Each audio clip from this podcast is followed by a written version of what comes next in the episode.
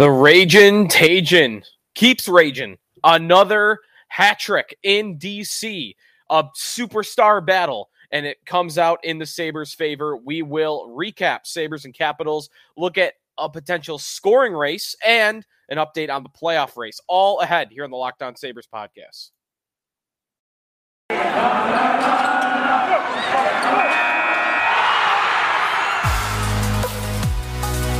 Your Locked On Sabres, your daily podcast on the Buffalo Sabres. Part of the Locked On Podcast Network, your team every day.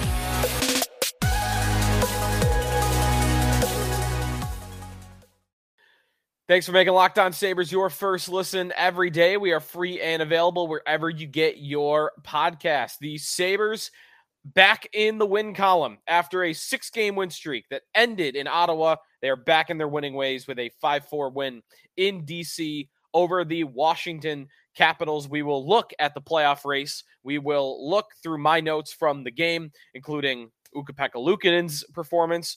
Uh, surprisingly strong uh, goal, or I should say, a good goal that the Sabres needed from an unexpected place.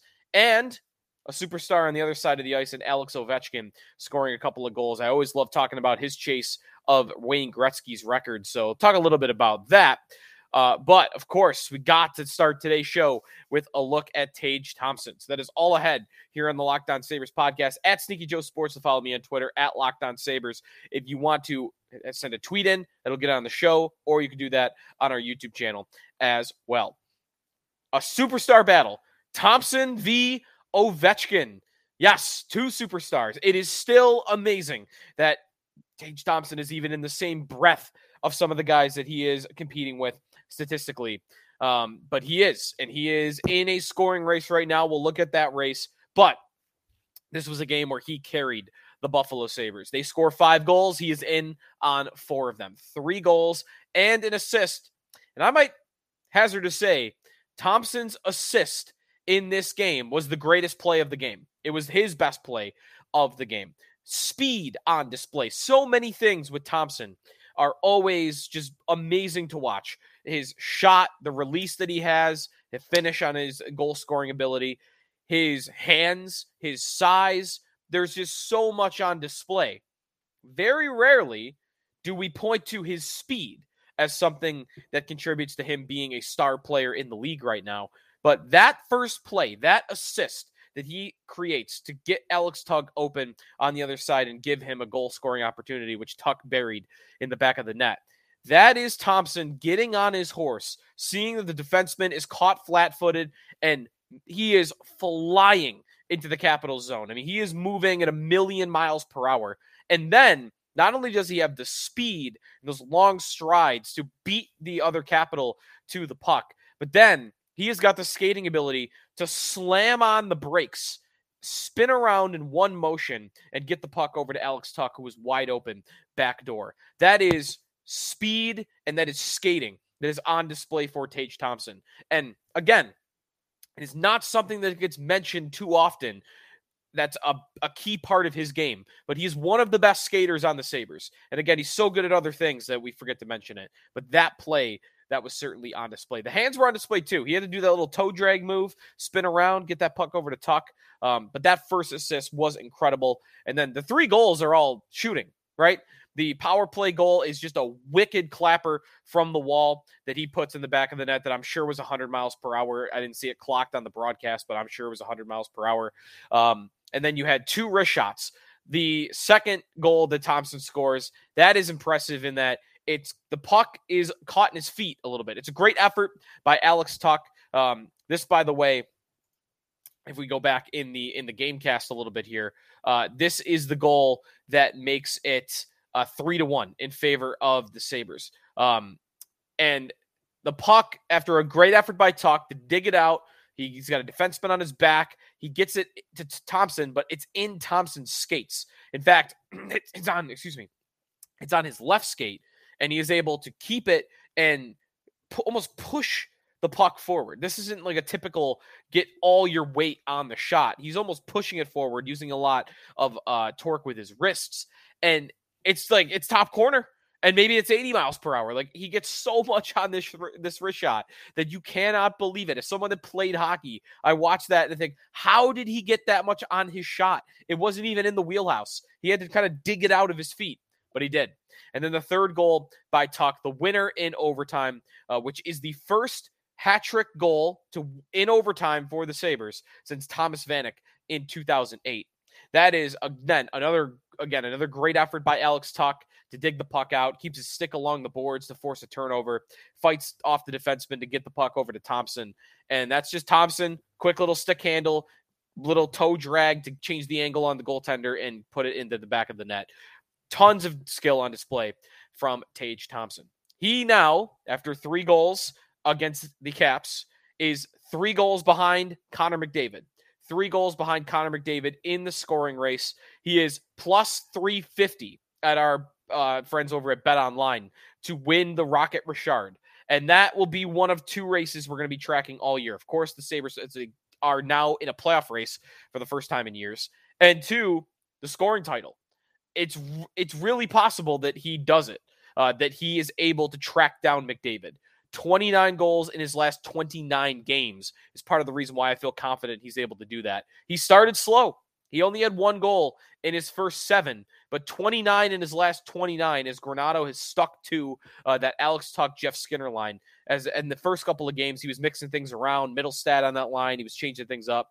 Um, in this situation with Tuch and Skinner all year, and the fact that he's at a goal a game since the beginning of the season, I think there's a real shot that he does it. If you're wondering, by the way, about McDavid being, he's plus 100, so 50 50 to win the scoring title. And then everybody else, the field is 50%, with Thompson being the leader amongst the field. He is second to McDavid. Um, McDavid is interesting that he's even atop this list because if you think of Connor McDavid, you don't think natural goal scorer. Now, you might think best player in the world, and I would think you would be correct uh, in saying that. In fact, I don't know that it's even that debatable. MacKinnon has, at times has made that seem like it's debatable. Um, I, for me, it isn't. McDavid's the best player in the world, but you don't think natural goal scorer. Uh, his career high in goals is 44. But look at his assist totals 79, 72, 63, 75, 67, 70. And yeah, he scored 30 plus goals every year going back to his rookie season. Um, but never 50, never approaching 60, which is generally where you got to be in the 50 to 60 range uh, to to flirt with the Rocket Richard Trophy. This year, McDavid's already at 33 goals. He's already at 33 goals. And to do some quick math, real quick, uh, McDavid is on pace for 70 goals.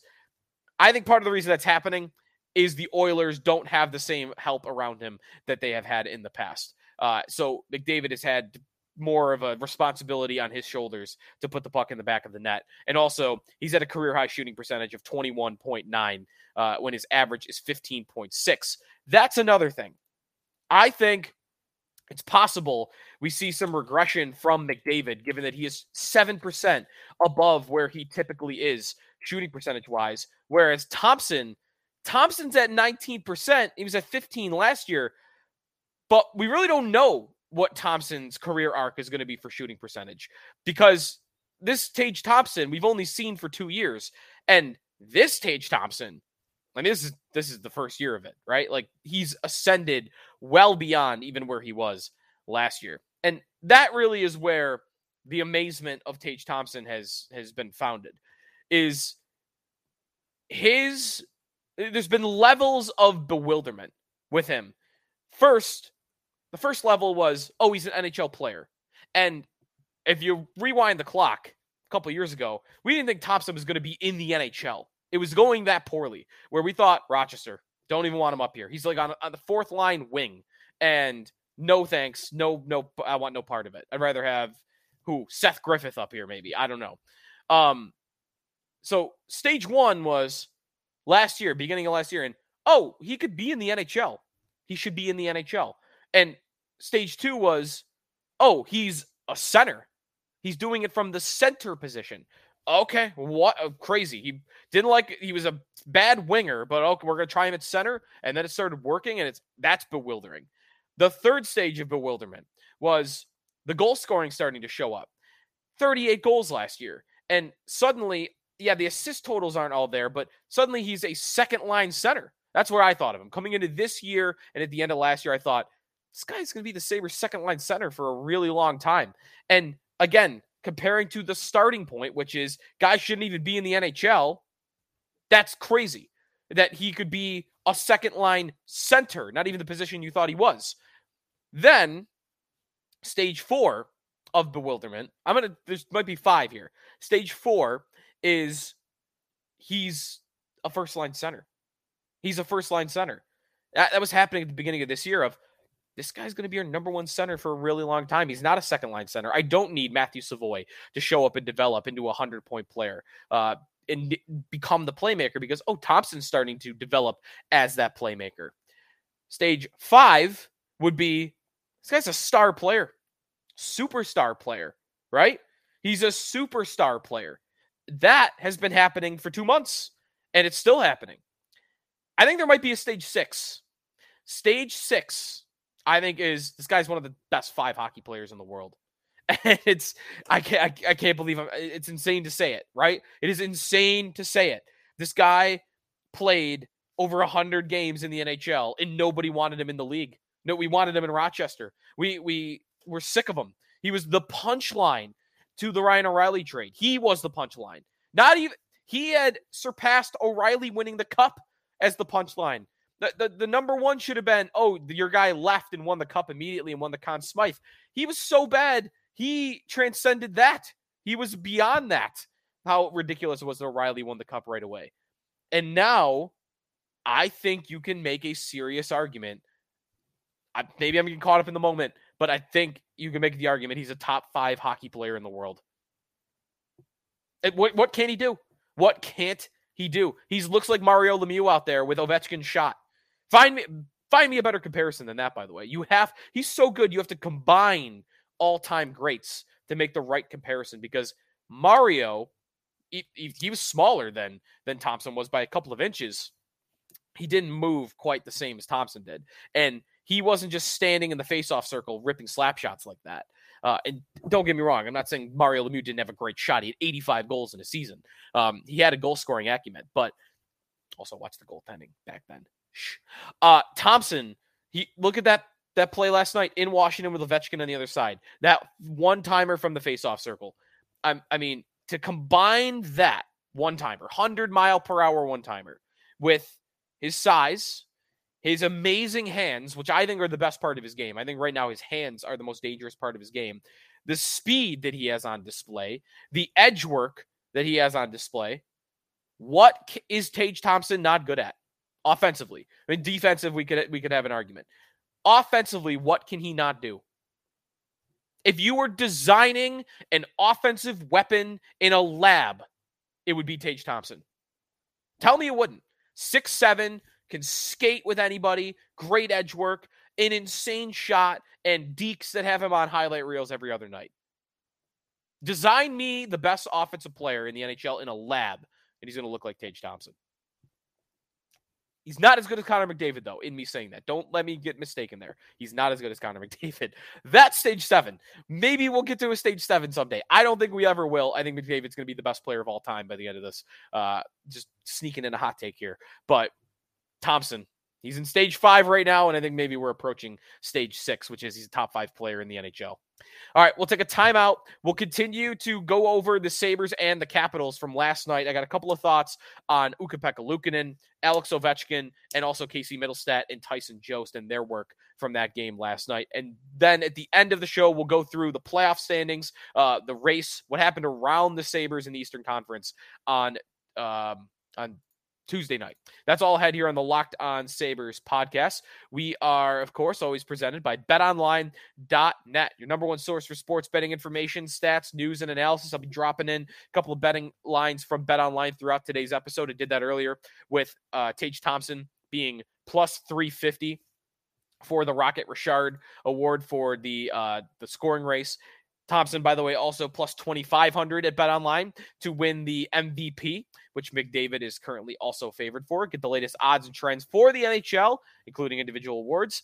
Also, pro football, college bowl season, basketball, uh, soccer. They've got it all at betonline.net. And if you love sports podcasts, you can find those at betonline as well. They are the fastest and easiest way to get your betting information. Head to their website today or use your mobile device to learn more. BetOnline, where the game starts. Joe DiBiase back here on the Locked On Sabres podcast. Thanks for making us your first listen every day. Okay, I got a couple other thoughts from the Sabres 5 4 overtime win over the Washington Capitals. Uh, and I'm going to start with Ukko-Pekka in net. I, I think I want to qualify this as another strong performance from Luukkonen, despite the fact that the stats were really not there. Luukkonen allows four goals on 32 shots, so 28 saves, and an 875 save percentage. That is not good. Those are not good stats. But he made huge saves at critical moments for the Sabres. Both were glove saves, the ones that I'm thinking of. Flashed the leather twice for massive saves, especially the one in the third period where the Sabres were on their heels. The Capitals had come back in the game, and Conor Sheary has the puck on the doorstep. Luukkonen's out of position. He flies over, flashes the glove, and makes the save to keep that game uh, in reach for the Buffalo Sabres and not let it get out of hand there. So he made some big critical saves. I want to g- give him a quality start for that. I don't know that it's going to go down as that in the stats column, um, but those big saves. It wasn't perfect. Part of the reason why the stats didn't look good were his fault. You know, it wasn't just the Sabres blue line letting him down. He had a lot of problems with rebound control in this game against the Capitals. And that has always been a little bit of a problem in Luukkonen's game. We know he's athletic. We know he can make big saves. We know he can track the puck well, but his rebound control has always been an inconsistency in his game, and that was happening against the Capitals. But again, big, massive saves at critical times. I, am going to give uh, a plus to, uh, to to Luukkonen on the night. Other things I noticed in this game as I uh, go through my notes in our explain yourself segment. Mittelstadt and Jost. Not my favorite combination. Anything with Mittelstadt at this point is not my favorite combination. Mittelstadt had a horrible turnover in the first period immediately after Tuch uh, gets the scoring started for the Sabres. Only a minute or two after the fact, there's Mittelstadt skating back to his blue line with Mattias Samuelsson coming down to jump into the play. And Mittelstadt turns it over, gets shoved to the ground, and it's a breakaway going back the other direction. Um, and Sonny Milano is able to put it in the back of the net after Mittelstadt loses a battle with Anthony Mantha. That is, it was a bad play. Bad turnover by Mittelstadt. He got his whole team caught out of position. He did make up for it in the third period. Still not a great game five on five uh, from what I saw. And I believe the numbers will bear that out. Yeah, expected goal. Jesus, the numbers will bail that bail, bear, bear that out. Mittelstadt, Jost, and Olofsson had an 11% expected goals for rate. I mean, holy cow, 11% is brutal. For comparison, Cozens, Quinn, and Peterka had 60% of the expected goals for uh, in this game when they were on the ice. But, anyways, they had one great shift and that contributed to the Sabres win. In the third period, they were buzzing. Mittelstadt was running around. He was flying on the forecheck, creating a turnover, uh, and then he was getting a couple of opportunities himself. Jost was going to the net. He's got good speed.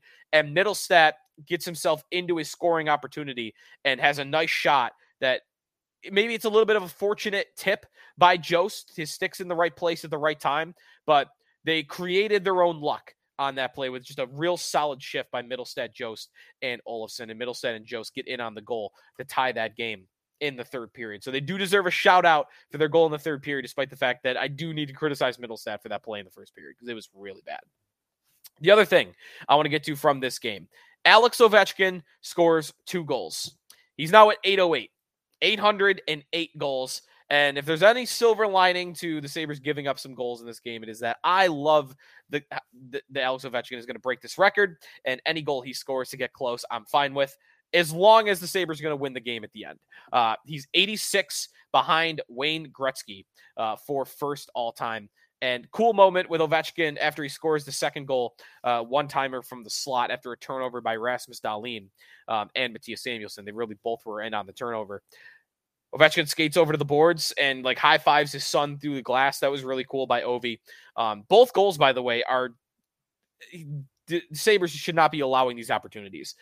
Right off the face-off, Thompson loses a draw in the first period and second period, and Ovechkin just snaps a wrist shot home. Skinner's got to travel around the the the other capital forward. He's not able to get there in time.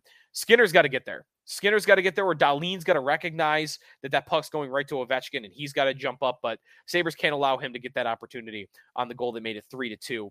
Uh, Capitals narrowing the goal the gap to one, and then the goal in the third period. Um, that's just again bad turnover by Samuelsson and Dahlin. That doesn't happen to them a lot, but it did happen there in Ovechkin. You get to give him a one timer from the slot that's going in nine times out of ten.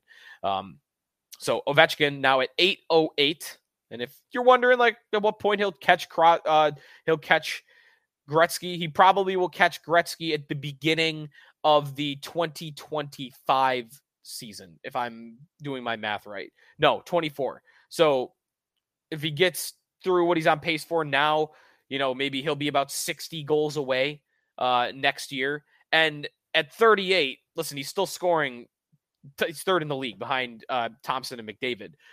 He could score 60 in a season still. I'm not saying he's not capable, but it's not likely. So if he gets to where he's on pace for right now this year, He'll be about 60 away, which means he'll probably go into not next year, but the following year, only needing a couple of goals. All right, when we take we come back, sail across the Atlantic, which really has become more about a sail across the Eastern Conference. Uh, Sabres are in fourth place in the division, and that's looking pretty good. But what happened around them? They're chasing down a couple of teams. The Islanders, the Capitals, could let you know where that is in the standings. The Panthers are are uh, trying to catch them from behind. We'll let you know what happened around the Sabres in the Eastern Conference when we come back here on the Locked On Sabres podcast with Joe DiBiase. Thanks for making Locked On Sabres your first listen every day. When you're done with us, be sure to make Locked On NHL Prospects your next listen, your daily podcast covering the next generation of hockey superstars leading up all the way from now until the NHL draft, including uh, full coverage of the World Junior Championships, which is ongoing uh, today at time of listening or time of recording. Czech, Czechia and Sweden are just getting going, and then USA and uh, Canada later at 6:30. So check out Locked On NHL Prospects available on YouTube and wherever you get your podcast. Okay, let's take a sail across the Atlantic division and of course uh, that will include the eastern conference as well as we are uh, we are looking at a good rate down the stretch here in this and better and better so looking at the standings what happened on tuesday night the new york islanders jumped back into a playoff spot a 6-2 win over the lowly vancouver canucks who need to blow up their team Toronto. The Islanders now at 46 points in 39 games for that eighth and final playoff spot, the second wild card position. 46 points in 39 games for them. That is six points ahead of the Sabres. So the Sabres are six points out of a playoff spot, but they do have three games in hand on the New York Islanders. Um, big win for them. I believe, um, if I have this right, didn't somebody have a hat trick in that game? Uh, maybe not actually. No, Mathew Barzal had a goal and two assists. Oh, I know what I'm thinking. I'm thinking of the Panthers game. Panthers beat the Arizona Coyotes five to four, and uh, Matthew Tkachuk gets a hat trick in this one, three goals and an assist. Eric Staal, former Sabres, gross as that is to say, five three over the Arizona Coyotes. So, uh, as it stands today, the Panthers keep pace. They're only two points behind the Sabres, but the Sabres have played three fewer games than Florida. So they have three games in hand. That's looking down, looking up. Pittsburgh is now out of a playoff spot. Pittsburgh sits in between the Sabres and the Islanders. They have 44 points in 39 games played. Um, the Sabres have one game in hand on Pittsburgh, and that is all. Um, so six points back of a playoff spot. They are eight points back of Washington with four games in hand as they gain a point on them last night. So uh, again, eight points back of Washington for the top wild card spot, six points back of the Islanders for the second wild card spot. Four games in hand on Washington, three games in hand on the Islanders. The Sabres, as it stands today, are on pace for 91 points. I would consider that a success. I mean, we want more. We're hoping for more. I would consider 91 points a success this season. That would mean being in the race almost to the very end. Um, and right now at Bet Online, the Sabres' odds to make the playoffs have risen to plus 300. So three to one to make the playoffs. Those are some pretty good odds. Wednesday night, if you're wondering, only a couple of games, nothing really with direct implications to the Sabres from what's above them. But the Devils, who are still way up there, second in the Metro, they have fallen off the face of the earth. They've won two of their last 10. It might actually be like two of their last 13. They're sitting with 49 points. That's nine above Buffalo, and they've only played one more game. They play tonight against the Red Wings. The Red Wings, one point behind the Sabres. They have a game in hand on Buffalo. Um, so they can actually pass the Sabres in the standings with a win tonight. But I'm not really all that worried about uh, Detroit. I think if Detroit is going to pass the Sabres, they're not making the playoffs anyway. And today, World Juniors, World Juniors again, uh, a 6:30 puck drop between USA and Canada. And we'll talk more about what we see from Jiri Kulich and Noah Ostlund and Isak Rosén uh, on our next show. So that's going to do it for us. Thanks everybody for listening. Again, if you want more World Junior talk, head over to our uh, partner uh, sister show, uh, Locked On NHL Podcast Prospects, uh, which is available on YouTube and wherever you get your podcasts. Thanks everybody for listening, and we'll talk to you next time here on the Locked On Sabres podcast with Joe DiBiase.